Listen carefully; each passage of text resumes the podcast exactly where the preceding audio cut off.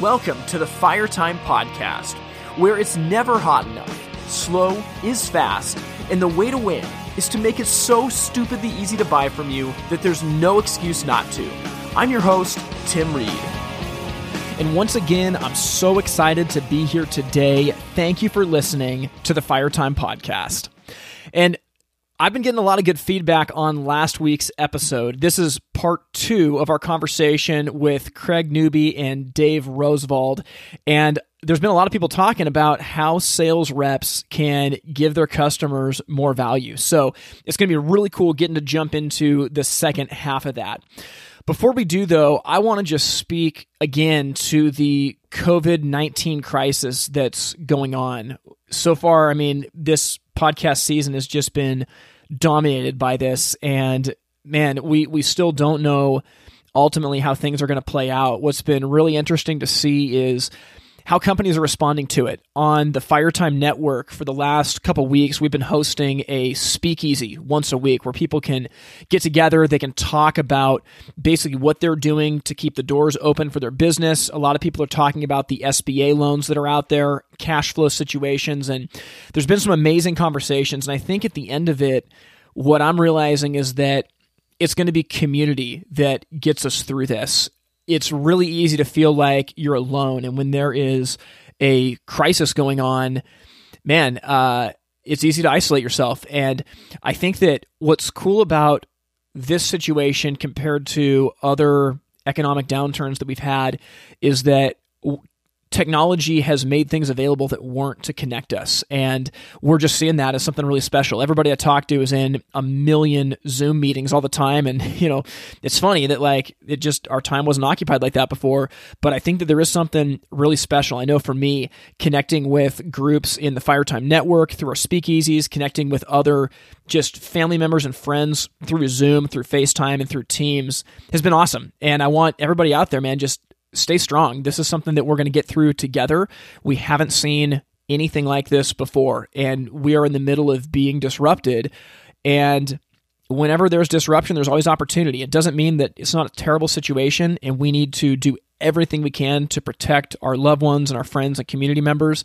But I do think on the tail end of this, there are some things that we can be taking advantage of to rethink the way that our business is operated, because I do believe that this is going to change things, and we can take advantage of that. So, with that, I do want to plug the Firetime Network for anybody that hasn't joined or heard of it yet. The Firetime Network is a social media platform that we started about a month ago. Grant Falco and I wanted to create something to bring our industry together. We've been working on it for about nine months, and the timing couldn't have been better. And it's just been crazy to see all these dealers and manufacturers and distributors from across the country coming together to find common ground to share best practices. And our hope when we started this thing is that we would have companies that say are at stage three of their business. They can help people at stage two. They can look ahead to people that are at stage four. And ultimately, this can be a petri dish of where we share the best practices and we basically have the resources to go to get better. So if you haven't joined it yet, you need to go to thefiretimenetwork.com and sign up. It's totally free to join. The cost of entry is that you have to fill out a survey with the state of our expo and our industry. And after that, you'll be given the information to join the group. What's been cool with this too is that we've been hosting webinars and the content has just been awesome. I hosted one the other week on building a digital sales plan where we talk about like if your showroom is closed down, what can you do tomorrow to shift your model so that you can be relevant with your entire team working from home and not interacting with customers? So we have all kinds of content like that. Like I mentioned before, we're hosting digital happy hours. Those have been just absolutely terrific. And more than anything, we are seeing a community being formed where people that have never met that are across the country are now being able to message each other, share best practices, and just let each other know that, man, they're in this together. I was on a call the other day and somebody mentioned that we're all in different boats in the same storm. And what's been cool about the Firetime Network is it has just been an awesome reminder of the fact that we're here together and we're going to get through this. So, with that in mind, before we get to the conversation, I want to mention one thing. So, I talked uh, a few episodes ago about a speaking tour that I was going to be going on through New England. And obviously, in light of COVID 19, that is not going to be happening as of right now. But the Northeast HPBA put something together that is awesome for their members. So if you were planning on going to any of my speaking dates in New England. Basically, what we're doing is a series of webinars that's going to cover the same material. So, we're going to run three webinars. The first one's going to be about building a digital sales plan for your company.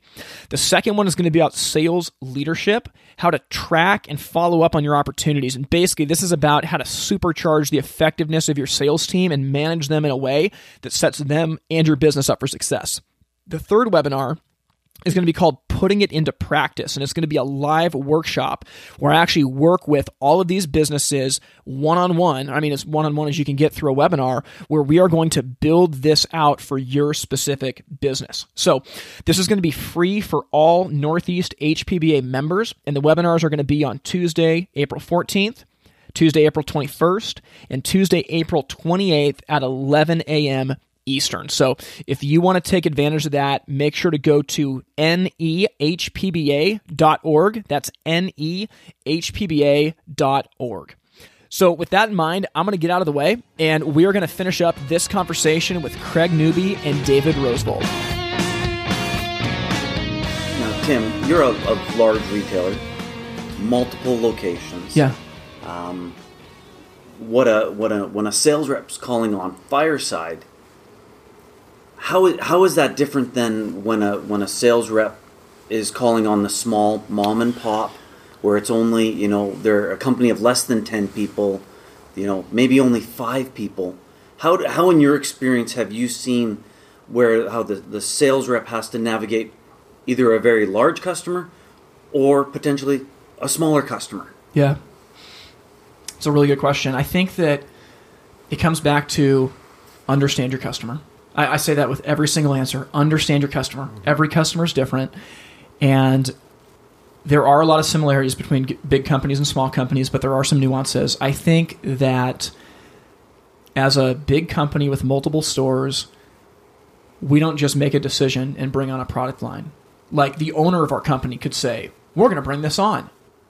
Good luck it, will it'll take him six months, even as the owner of the company, because there's a process that you got to go through. Same thing for me. Like I run a retail division, but there's a process, and in our company, you know, it's it's got to be you know green lighted by someone in the company. They need to talk to the purchasing team. They need to talk to the installation team. It needs to get in front of the leadership team. And at some point, we have to make a collective decision on is this a good move or not. And on top of that, they have to understand the way that we do business. So, like for us, we're not buying anything as an early buy. We're not doing it. You know, you have to come to us and say, we're going to be, and this is where distribution comes into play, man. Like, you guys are the early buy, right? You've got this stuff in stock. You can fulfill. So, there's, but I'm not joking. A rep has never come to me and said, Tim, we understand that you don't keep heavy stock on these products. We would like to be the bank we would like to stock this for you and deliver it on this regular basis so that you always have it in time for your products and you never have to do an early buy again. It's never happened. But yet, that is of immense value to me. We're coming in and, and saying, well, I'll get you these terms if you do an early buy. I don't care about the terms. I don't care about it. Like, what I care and, and, and I'm I'm not down on early buys because there are a lot of businesses that need that and you can make a lot of extra money on that. So I am not saying early buys are not right. I'm just saying for our company it's just not the way that we do business.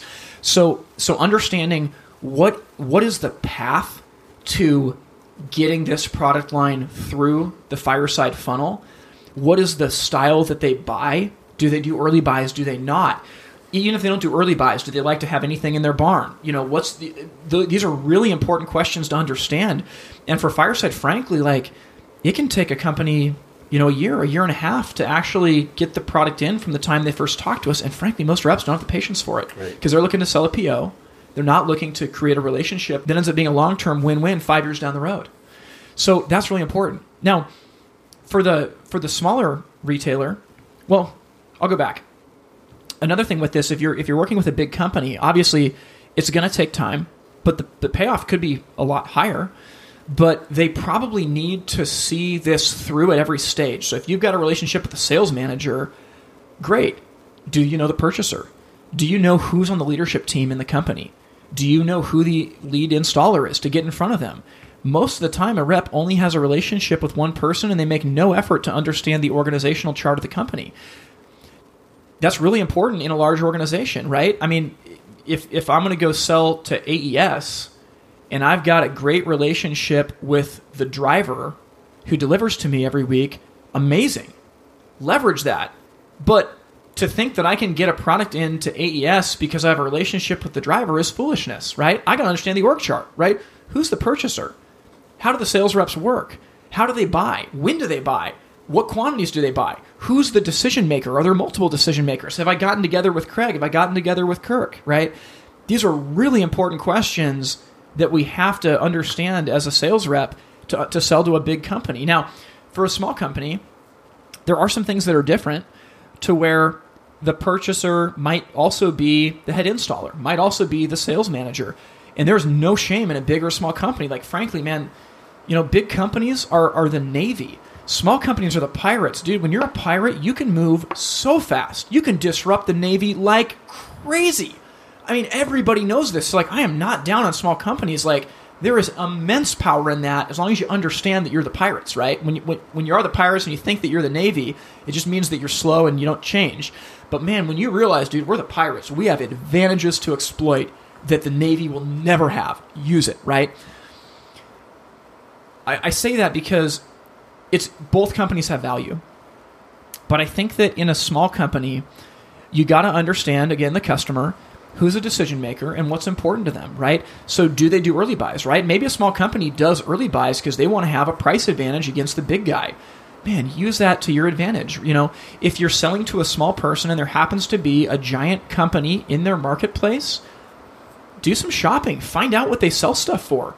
Go to the small company and say, look, I know that margins are tight, but we have an early buy program, and I'm telling you, man, you're going to save 7% or 5% or 10%, whatever it is. This is going to give you the pricing advantage to compete with the Navy. This is how you do it. So I think it comes down to understanding the customer and putting together a value proposition that solves their problems. I think everything comes down to that. You you do a really good job uh, reaching out and touching uh, other retailers. Um, Thank you.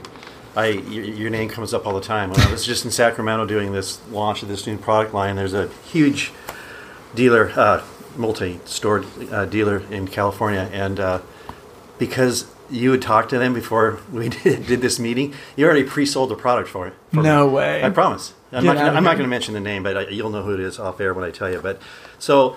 I would encourage other dealers, you know, don't call your direct competitor, of course, they're not going to tell you anything, but gosh, you know, schedule some times like you do, uh, Grant does at Falco's. Yeah. Um, to pick up the phone and call and talk to other retailers and find out what's working for them, how's it going. Yeah. I do this with David all the time. My brother and I are in constant communication with David. He's across the border. He carries a lot of the same things. Um, I pick up good ideas from David. So I'm. The point of this is just encouraging you dealers out there listening to this. You know, and many are doing it, but yeah. more could be doing it. Uh, you know, just to get better. Yeah, and and frankly, that's been the heart behind this podcast. Is like how do we share what the best practices are versus like hoard everything for ourselves? You know, um, I keep thinking I'm a huge Star Wars nerd. I keep thinking about that line from A New Hope where uh, Princess Leia says to Grand Moff Tarkin, "The more you tighten your grip, the more systems will slip through your fingers." And dude, that's the truth with business, man. Like to have an abundance mentality is, I mean, that's the way that you win. When you have a mentality of scarcity and cynicism, dude, stuff slips through the cracks. You start to, you start to make decisions in a way to protect yourself versus trying to grow. Like Peter Drucker talks about the way that you win in business is not to solve problems, it's to exploit opportunities. And I think that that abundance mentality is huge. And, and Craig, to your point, over the last few years, man, like the most valuable relationships I have are with other people in the industry. And frankly, like some of them I compete with, but they're still friends. And like, man, we don't talk about price fixing or anything like that. But like, you know, we talk about like what are the best things we can do to serve our customers, man. Like there is so much value in that. And that's been the cool thing about the podcast. I appreciate you saying that about the, the person in Sacramento. The hope is that this starts to do that globally, that, that we can actually start to listen and think like, yeah, the guy down the street sells gas inserts too. And here's what he does well, and here's what he could get better at. But you know what? There's a million customers in my neighborhood that don't even know what a gas insert is. So why do I care what the guy down the street's doing? I think it's just important that we get more people educated on what a gas insert is and how it can help them. You know, I I, I found immense value in that, that that there's there's men and women all over North America that are starting to think that way. And and they probably have been thinking that way before, but it's, it's been cool how the podcast has started to, to connect some of those relationships. And I know for me, it's made me feel like I'm not alone. And, and hopefully it does that for other people too. How often are you, you know, are you looking to be contacted by by your your sales rep? Do you, do you have you know, like do you have a, a rule of thumb or anything that you say, you know, what's what's too much contact? What's not enough contact? Where where do you kind of where where do you, you know, put that in the importance for you as a as a retailer? I think it comes back to understanding who the customer is. It's going to be different for everybody. Um, and it depends on the value that the sales rep brings. Like, I'd say, frankly, I wish that most sales reps contacted me less. I wish I had less meetings. I really do. Uh, the sales reps that are truly, truly good, there's not many of them. I'm not going to give a number because I don't want to offend anybody, but there's not many of them. Um, you know, they could they could call me a little bit more because I look at them almost as a consultant to help me grow my business. And like, man, how much free time with a consultant would I take advantage of? A lot. Yeah. I take advantage of a lot of it. But it comes down to what you do. And and we haven't we haven't turned here yet, and maybe the conversation will go here. I don't know what questions you have, but when I think about the high value activities that a rep can deliver, it really is teaching my team to sell better. That is that is the most important thing a rep can do in the highest value. So like if I have a rep that comes to me and says, "Tim, I know how busy you are and I know how important it is that your team stays sharp. I would like to make a commitment to you every 6 weeks to come in for an hour and a half, you name the time, and for an hour and a half we will do live sales practice with your team. And I'll run it. You can you can be here if you want, you can stay at home, but I will run live sales practice every 6 weeks. Would that be okay? I mean, I'm to be like, "Yes, please." Like, "Yo, yes, please." And guess what? If they cancel an appointment, I'm to miss it. I'm to miss it because I if we get into the groove of this, we're like and my team gets in the groove of it, yeah, every six weeks, you know, this rep comes in and man, I hate it. Like I have to get in front of everybody. I mean, Craig, you've done this with us. You've seen us do live practice, and it is it is so valuable to me that I will miss it when it's not there. This is a question that every sales rep should ask. And frankly, it's a question that that I should ask too with what I'm doing on, on the podcast. I, I think about this a lot. If the podcast went away, would anybody miss it? Sure. As a sales rep, if I went away, would the dealer ever miss me? I have to say yes, and I'm just just going to say for my salespeople out there that listen to this, by us asking questions, look how much you've exposed. I mean, look how much I've learned. If I was going to be calling on you, um, so I would say, yeah, you'd be missed. I mean, you have such great insight, and you're you're interviewing very wise people that have been in the industry forever and knowledgeable. So I can honestly, for me, yes. I hope so. That, but that's that's the question that I ask Yeah. because if, if the podcast gets to a point, I've thought about this. Like, how long is the podcast going to go? I don't know the answer to that. I don't think it's going to be forever. I mean, I might get hit by a bus, or I don't know. But I know for a fact, the day that I feel like the content has shifted to where this will not be missed, that's the day I got to hang it up. And and and and I know for me, that's just a question I think about a lot. And I think that sales reps need to think about that as well, right? Yeah, that's a good If, point. if I if I never saw this rep again, would they ever miss me? And frankly, with most reps, the answer is no. It really is. Now, I'm gonna I'm gonna push this further. This is something I think about a lot with our own lives, right? I think it's really important as rich Western Europeans in the most privileged society that has ever existed, that hoards almost all of the wealth globally, we have an immense responsibility to be generous. Immense. And and one of the questions, and dude, this is like an indictment on myself. I think about a lot. Is like, I got to be generous to people in general in my life. If I get hit by a bus and my generosity stopped, would anybody miss it? You got to think about that with your life in general. We'll get back to our conversation with Craig Newby and David Rosvold in just one second. Hey, if you're in business today, you know that COVID 19 is running rampant and everybody has been seriously disrupted. So, one thing that's been absolutely critical is to rethink your business to be able to work from a digital selling perspective. And a couple weeks ago, I ran a webinar through the Firetime Network where we talked about if you're a brick and mortar business, how can you shift that model to make yourself relevant in the digital space if your showroom is closed or inhibited from working with customers in the way that you normally do? And basically, what we talked about is building a new sales funnel. It's a three part sales funnel where stage one at the very top is engaging customers via chat. Stage two is providing instant estimate ranges for their products. And stage three is scheduling a digital consultation to close the deal. Now, this is something that you can do totally free of charge. There's some amazing services that you can use on your website to engage via chat. You can train your team members up to try to provide quick estimates, and you can use Zoom and FaceTime and other things like that to schedule a digital consultation with customers to close the deal. But if you're looking around and thinking, I need a better way to do this, I want to tell you about WhyFire. So, WhyFire is a software program that we've been working on for the last few years. And basically, the goal is to supercharge everything we've been talking about in the digital space, where WhyFire will partner with your website to generate customized estimates for your clients no matter what their situation is. It uses automated follow up to nurture customers all the way through the sales funnel. And lastly, it makes sure that nothing slips through the cracks. And especially as team members are being pulled in different directions, it is really easy to let opportunities slip by. So if you're sitting here thinking, you know, I know I have to do something to stay relevant in the digital space, and I don't know what it is. I encourage you to check out whyfire.com. That's W H Y F I R E. Dot com. And we're actually doing something crazy. We have some special pricing available in light of the COVID crisis. And I'm actually not even going to announce it on the podcast, but I'm just going to tell you that if you sign up we have significantly lowered our price temporarily to help you maximize your cash flow during the COVID crisis. And it is imperative that your business is relevant in the digital space. We do not want money to be an obstacle that prevents you from that. And so, in light of that, we have significantly lowered WhyFire's prices temporarily to help you through this crisis. So, if you have any questions, you can reach out to me, but do not hesitate to go to whyfire.com er and sign up.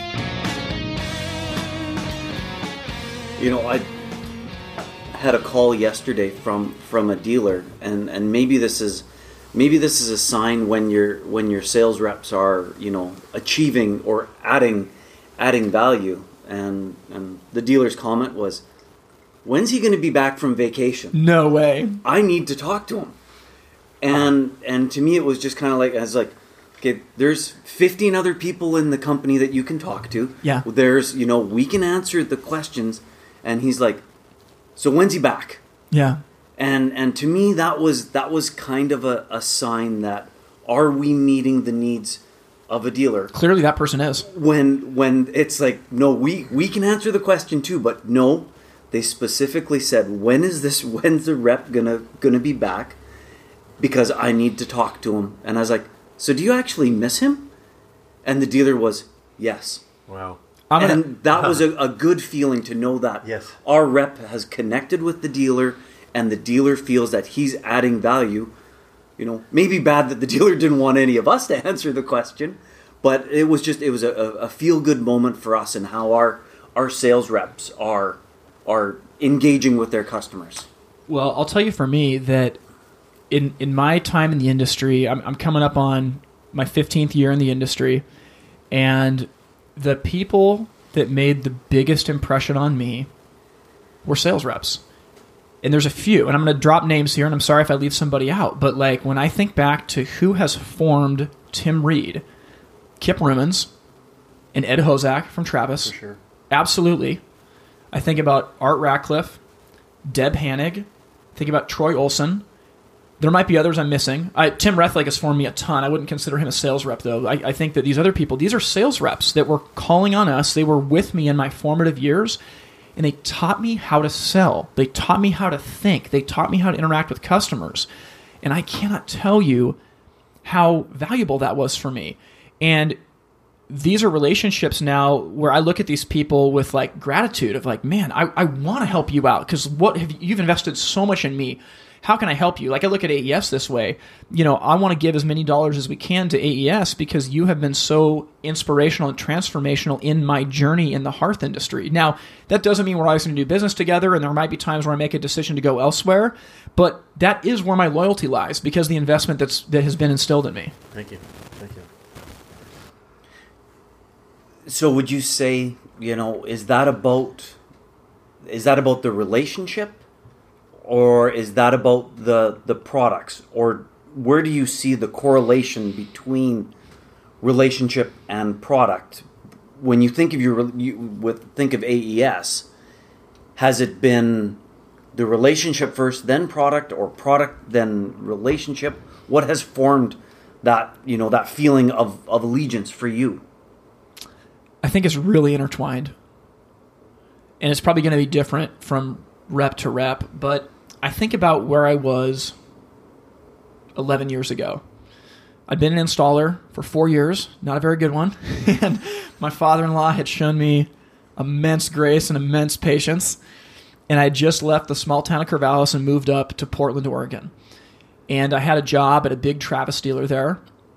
And I'd known Kip for four years at this point. He's a great guy, and we didn't have a super close relationship, but but but we would talk, and we we, we I would say we had like a, a strong acquaintance relationship. But I got into a sales role, and him and I met I met Ed Hozak at the time too. When they came in, they would spend a little bit of time with my boss in his office, and the rest of the time they were on the floor with me working on the products they would be going through. This is how this product works. These are the opportunities of, of how you need to talk about these features. This is what you need to be listening for. Okay you know i'm going to be the husband. Ed's going to be the wife. We're going to come in and, and you're going to sell to us. We're going to talk about it. It was so valuable to me. And, and i would say that you can actually do that without a relationship. I think the relationship blossoms from that but i think that they were probably intertwined. And because when you think of those relationships does that then if someone like an ed or a, a debbie or an art came into you now does that put them ahead yes. of the next rep oh that yes. walks in? Absolutely. Yes. Um, because they have given me value and i'll take this further they've given my team value. The most valuable thing that any sales rep can do for any company, big or small, is help the salespeople sell more. That is the most important thing. And they need to forget about the fact that they sell whatever lines they sell. They need to help the salespeople sell more. Because if, as a dealer, I sell more, I will buy more of your products. I just will. And most reps are afraid to teach my team how to sell because they actually don't know how to sell my products. We have sales reps that decide not to come and see us because they don't want to engage in live practice. Craig, we've gone through this before with Louis Falco, where a couple years ago, Louis came and you came, and we ran sales practice for like an hour and a half and it's intimidating. It is. Everybody's It scared is. of it. It really is. And for me, like, dude, I crash and burn all the time in live sales practice. It happens, right? But you get better at it. You get better at it and better at it. And the whole thing is that practice doesn't make perfect, but it makes permanent. So if I'm if I'm practicing and getting feedback from a sales rep on, hey, I noticed that you did this. Our products actually have a great advantage that you need to talk about right here instead of going to this default that everybody else has man, that is valuable. And if that's practiced on repeat, that's going to help. So, thinking about what is it that's going to give value and, and does that buy me credibility with the decision maker, man, absolutely. Like if I have reps that help my team sell more, and this could be live sales practice, this could be teaching my team how to use price sheets, this could be teaching my team how to write a proposal.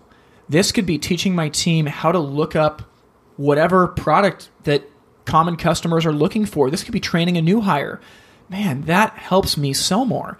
And for the reps that do that, you bet they're going to get the time of day from me. One of the things I think about a lot as a retailer and this is just kind of the philosophy that I've had, is we have a million options. And the job of a rep, and actually the job of me as a as a leader in our company is to help my team focus. We don't need more options. We need to focus down what we have. And if a rep can come in and help my team stay focused on the things that matter, stay directed in the conversation, it's going to be so powerful. And one of the biggest missed opportunities is on the retail sales floor, most companies have an extremely low quote rate. If, if you actually track it, if you track the customers that come into the showroom versus the amount that leave with an estimate in their hand, and it doesn't have to be a hard quote, even just an estimate range, it's very, very, very low. Extremely low. I would say for most companies, it's under 20% of, of the people that your marketing dollars that you've paid to walk into the showroom. I would say 8 out of 10 absolutely walk out without an estimate. We've, we've tracked this personally. So we track our door swings. And what we do is we track the difference between a customer that's looking at gasket supplies or they're doing a will call pickup or whatever versus what we call a true retail customer. So we consider a true retail customer is going to be someone who comes in looking at a gas insert or a stove or a fireplace or a high dollar product that we sell. They're a true retail customer. And that's where we track our quote percentage, right? With the other customers, they're absolutely important. But if you come in looking for gasket on their wood stove, they don't need to get a written estimate on, you know, right. a built-in gas fireplace, right? right? So we track our quote rate on true retail customers. I'd highly encourage every business to do this. What we found, and I, and I feel like our team does a pretty good job, man. Like I, I think they're really, really good. But about two years ago, when we started doing this, my guess, like we set a benchmark of our goal was that 80% of the true retail customers would walk out with an estimate. And frankly, like it should be 100%, but like we, we chose 80. We found that we were actually right at about 20 wow. when we started tracking it.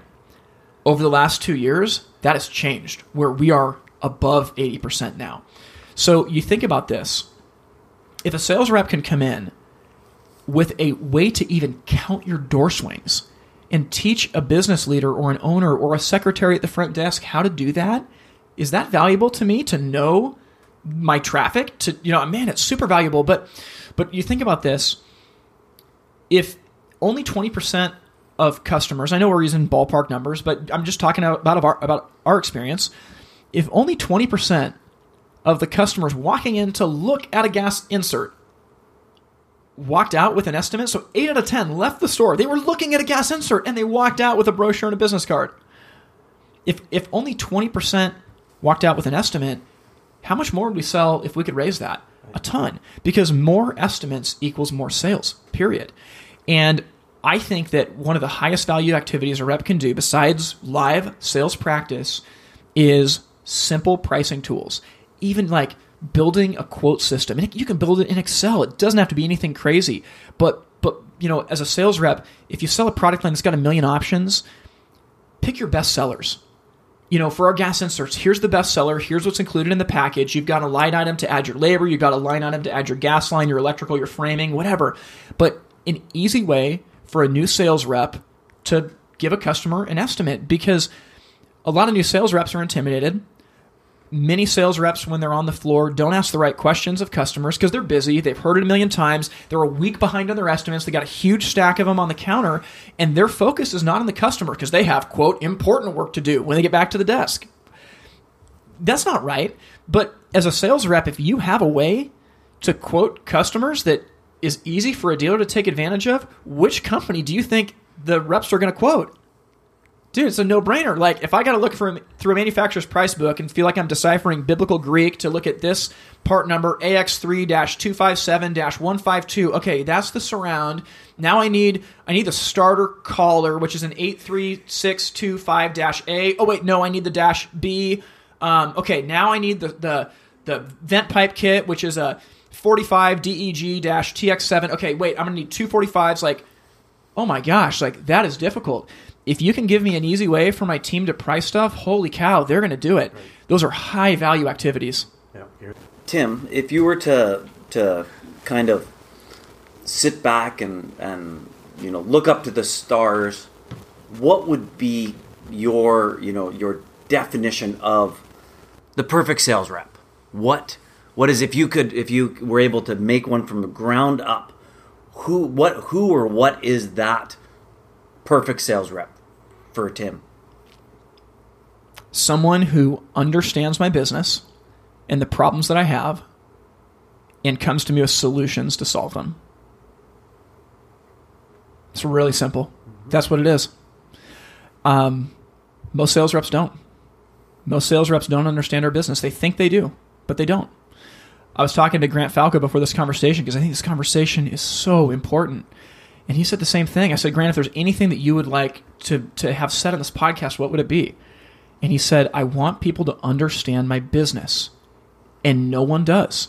They don't do the research to understand our problems. They don't do the research to have any idea what is important to me.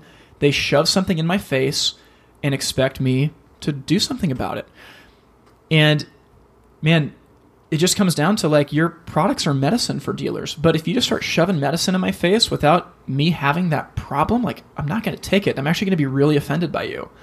But if I have a problem and your medicine solves it and you come to me, show that you understand the problem, and then present me the medicine, holy cow, like we're going to start doing some business together. And if I like you, oh my gosh, like we're going to start doing even more business together. I think a lot about Bradley Hartman, and I'm going to butcher this story because he, he tells it so much better, but he used to be a purchasing manager for Pulte Homes, and I think he was based in Chicago, and he purchased for a, a bunch of different major markets. So people are coming to him 24 hours a day trying to sell him stuff. His, you know, his, his entire day is spent deleting voicemails and deleting emails and trying to fend off sales reps to get his work done. But that's, you know, when you're in a purchasing role, that's what you do. And, and he talks about there's, there's such a difference between the sales rep that comes in and says, Hey, David, hey, Craig, I am selling sheetrock, and guess what? I've got the best prices around, and my sheetrock is it's gonna give you this, this, and this, and it's so dirt cheap, and it's this, that, and the other. And Bradley tunes out because he's like, dude, everybody sheetrock does. Everyone's telling me theirs is better. Everyone tells me they've been in business for 30 years. Everyone tells me they got the cheapest price. Like, it doesn't matter. Versus a sales rep that comes in and says, Bradley, I know your time is extremely valuable. We've got 22 minutes before the next meeting and I'd love to share with you what I've learned about your business. So I've actually visited your subdivisions in Cherry Hill Drive, Glen Ridge, and Oak Hills. And as I walked your job sites and talked to your superintendents, I noticed that you have a lot of leftover sheetrock on your projects, but the way that it's being stored is breaking it and you can't return it. I'm guessing that your overage is 20% based on what Superintendent John Brown told me what we offer with our sheetrock packages is a way to store it so it doesn't get damaged when there's overages. And we actually come by your job sites for you to bring those parts back and return them so that a nothing is stolen and b you get all your money back. I think that we can save you 20% in your overages. Is bradley going to listen to that? Oh my Absolutely. gosh. Right? I mean because for him he's wasting this material. And now, as a purchasing agent, think about this, right? For you guys in distribution, if you've got a product that is not shipped very well, and because of it, you end up having 20% that's damaged and has to be thrown away. If another vendor can come in and say, Hey, I've noticed as I've talked to your sales reps and walked your warehouses that this product is, shows up damaged and you're having to throw it out. I've got something that ships to where it's never going to be damaged and you can sell every single one of them oh my gosh, like you guys are going to listen to that, aren't you? Right? Like it's it's saving you money. And I think that it's really important that a sales rep understands the problems of, of their dealer. I, I keep saying that again and again and again.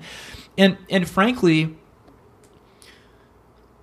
many sales reps will listen to this and and they might default to thinking, well, okay, next time I get a meeting, I'm just going to sit down and say, okay, David, hey, tell me about your problems.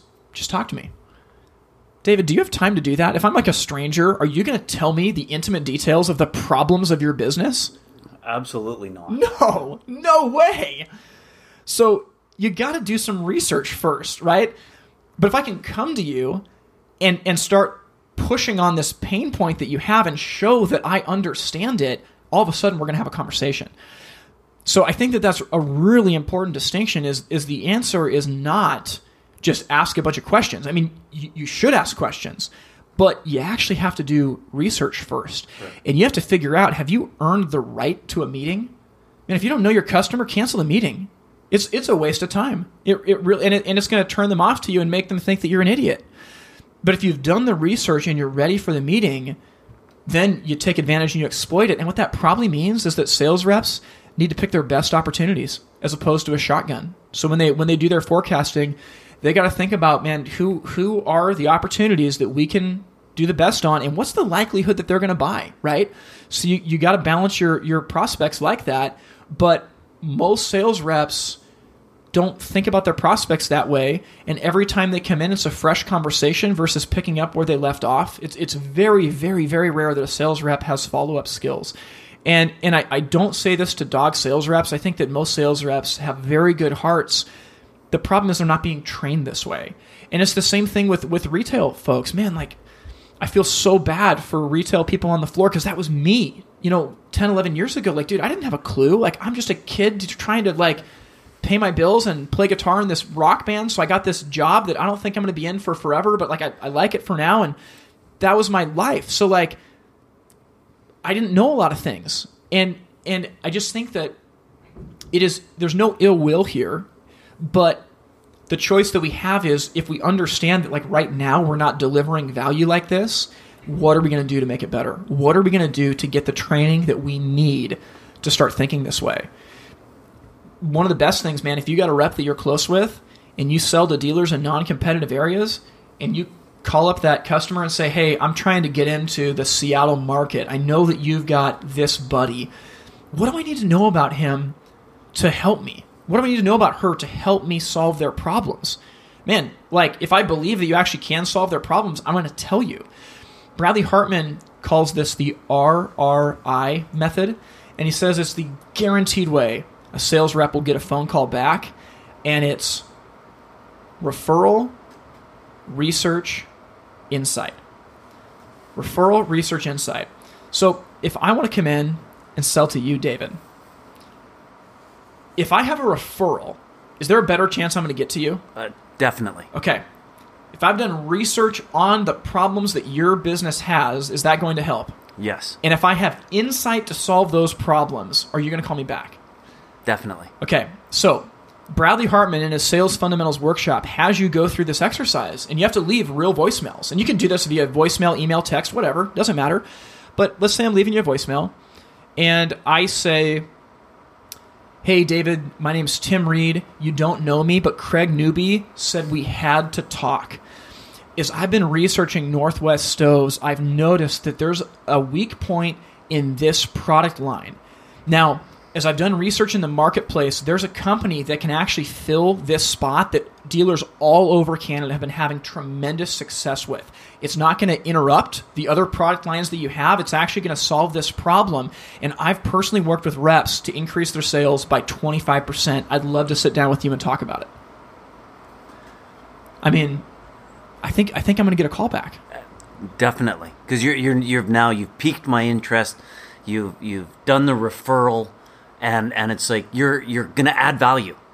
And and like you said if you can add value don't waste don't waste my time. And you've shown that you you know our business. Yeah. and and it's it's amazing how many times we have sales reps manufacturer reps come in and they don't even know the other products that we carry. Yeah. and and they go oh i didn't realize you guys carried that well, it, it's on our website. It's you know it where it, you can go and see it. It's in our warehouse, and they just and they don't even they, they don't even they don't even do the research or take the time, and then it's like you said, it's it's disrespectful Yeah. that they that they don't know who we are and what what it is that we do Yeah. for as a business. Yep. You know, and, and I think what it comes down to, I, the, the heart behind it is understand your customer. Everybody wants to be understood. Craig, you mentioned early on, people love to talk about themselves. Man, that's the truth. I mean, you know, if we're hanging out somewhere and you and you say, "Hey, Tim, tell me about your kids," dude, how much time you got? I'll tell you all about. I'll tell you all about how awesome my life is. Like, I love that. You know, we all do. We love to talk about ourselves, and that's not inherently bad. Like, we have a desire to be known. There's nothing wrong with that. So push into it. But I think that the most valuable thing sales reps can do schedule an appointment, do research, show that you understand my problems, and offer me solutions to solve them. If you can do that, you're going to win. Man, I, I would say live practice is such a hot button thing. Man, if a sales rep can come in and do live practice, most sales managers are afraid to do live practice. So if the rep can come in and do it for them, holy cow, you're going to win. And I know, man, you guys are both running great businesses. And, and it's easy, like, you know, who am I to talk about this stuff? I'm just a, a guy in Portland. I mean, this is all contextual. It's all contextual. But as a sales rep, I'm going to quote Bradley Hartman you are owed nothing. Deliver value first.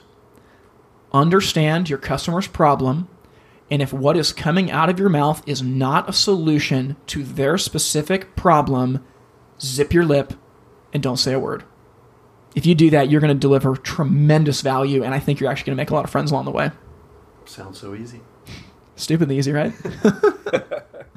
well, guys, this was amazing, and I want to thank you for this. I just, I love candid conversations like this, and man, there's there is so much that we can learn. Like none of us have it figured out. We are on the journey, but thinking about our business this way is super important. And, and man, David, you inspired me asking, is there a training solution for this? And and i have thought a lot about that, and I, I don't know what the answer is, but but there might be someday. There might there might be a training solution to send a rep to to live practice and figure this out because it's so valuable and ultimately it's about a win-win. Like dealers need help. We desperately need help.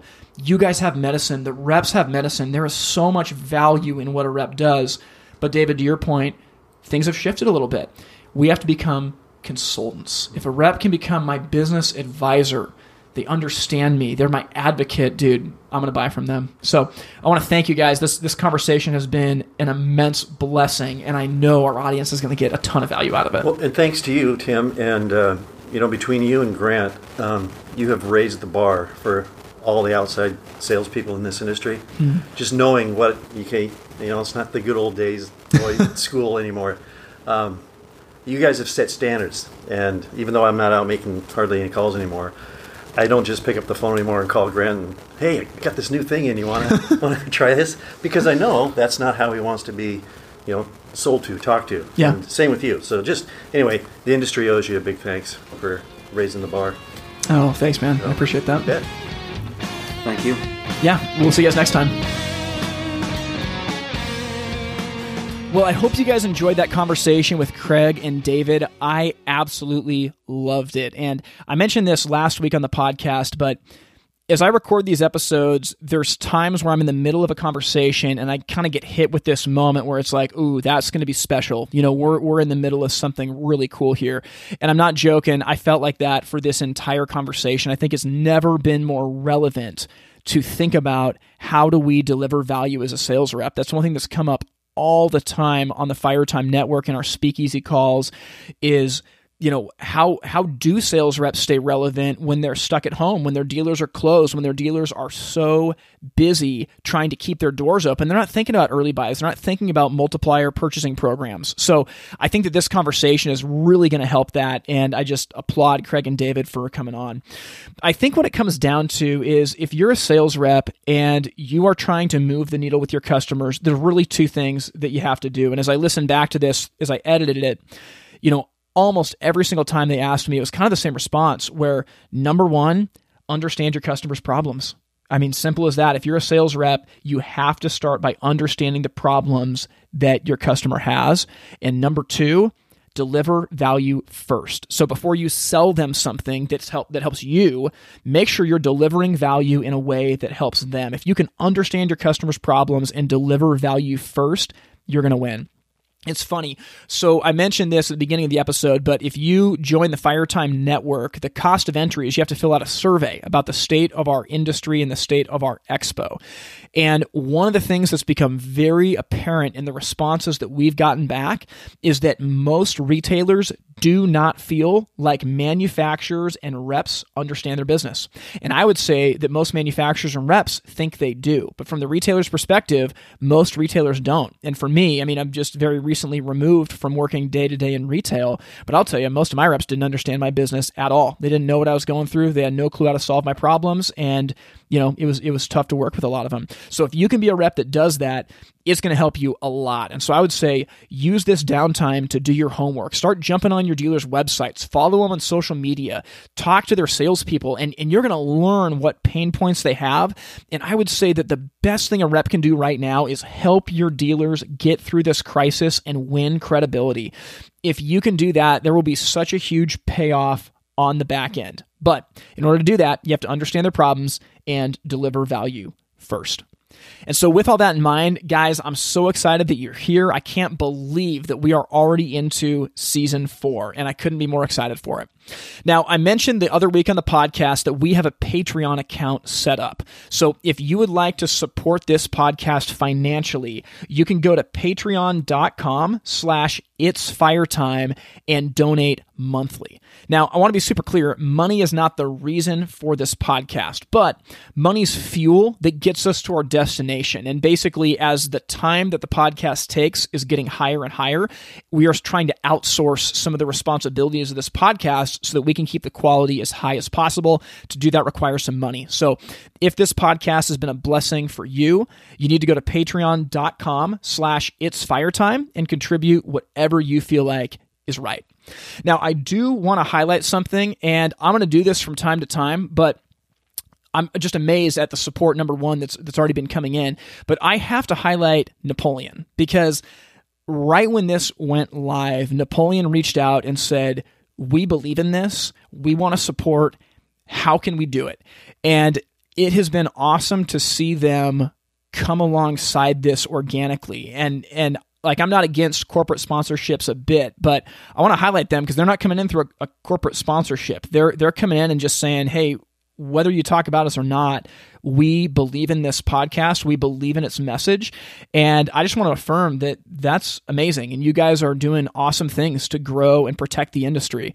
And uh, it's not that other companies aren't, but I was, you know, I just wanted to say thank you. That it's very cool to see that. And we appreciate your contributions very much. So, with that in mind, everybody, I hope you have an amazing week. We will be back here for next week's episode. I'm super excited about the guest. I don't want to spoil anything, but we have something really special for you next week. So, in the meantime, stay strong. Remember, you're part of a community that wants to help you get through this.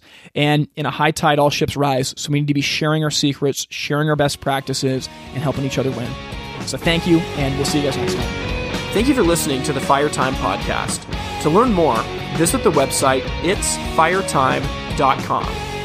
Music from this episode was written and recorded by In Bloom out of Portland, Oregon. We thank you for listening to the Firetime Podcast, where it's never hot enough, slow is fast, and the way to win is to make it so stupidly easy to buy from you that there's no excuse not to. We'll see you next time.